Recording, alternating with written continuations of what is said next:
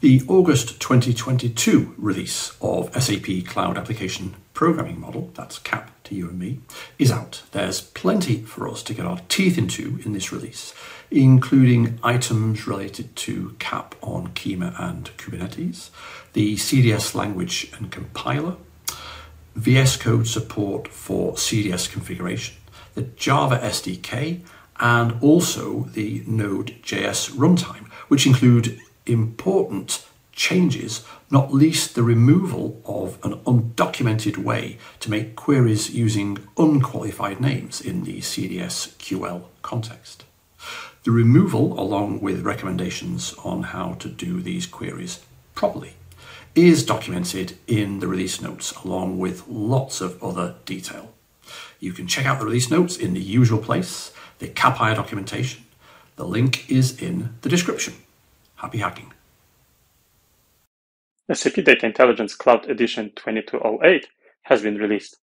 Among changes that should be interesting for those of you developing data pipelines should be the new integration with the Git version control.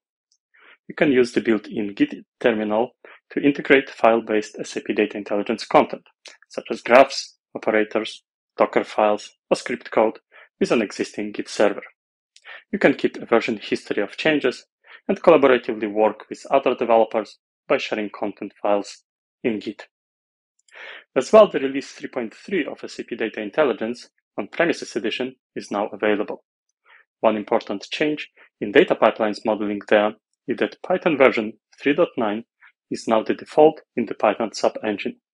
Python version 3.6 is removed since it has officially reached its end of life.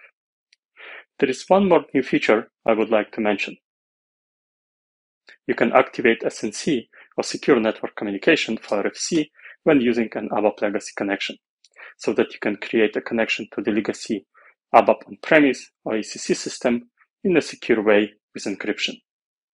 More details about both releases are in blog posts published by the product management. Hi everyone. A couple of days ago, Vriddhi Shetty posted a really cool two-part blog series on AI Core and AI Launchpad. Both blog posts are made up of text and short video segments, each showing a different step of the end-to-end machine learning lifecycle process. The videos are great, short and to the point, so you get the information you actually need for that step. The first part of the blog post covers the configuration, including getting a service key, creating a workspace, connecting to your GitHub, your Docker, and to your S3 bucket, as well as the training of your model and the underlying steps such as registering a training artifact, publishing your training Docker image, creating, configuring, and executing your training workflow. The second part of the blog post series covers the serving of your model, which is quite similar to the training workflow, and the managing of your machine learning use case, which includes monitoring your metrics and updating your deployments. The blog post series focuses on using AI Launchpad to do all the steps, but as always, you can also access AI Core via the AI API and the AI Core SDK. If you want to try out more specific use cases, then we also have a lot of AI core tutorials available on the SAP tutorials page. Hi everyone. The UI theme designer recently got an update, as the new Horizon theme family was added to the list of available base themes and is now generally available.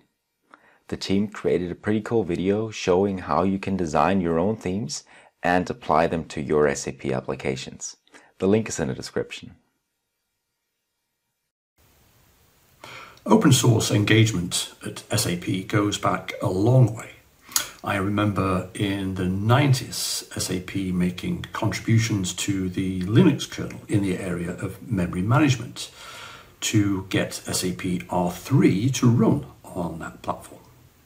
Over the decades since, SAP has been involved in the open source community, both consuming and making open source software contributions.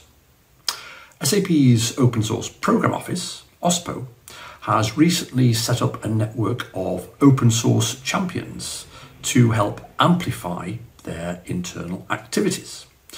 In Ulrika's blog post, SAP Open Source Champions, you can get to know who they are, what they do, and where they are. Check out all the details and get to know these new open source champions in the blog post linked in the description.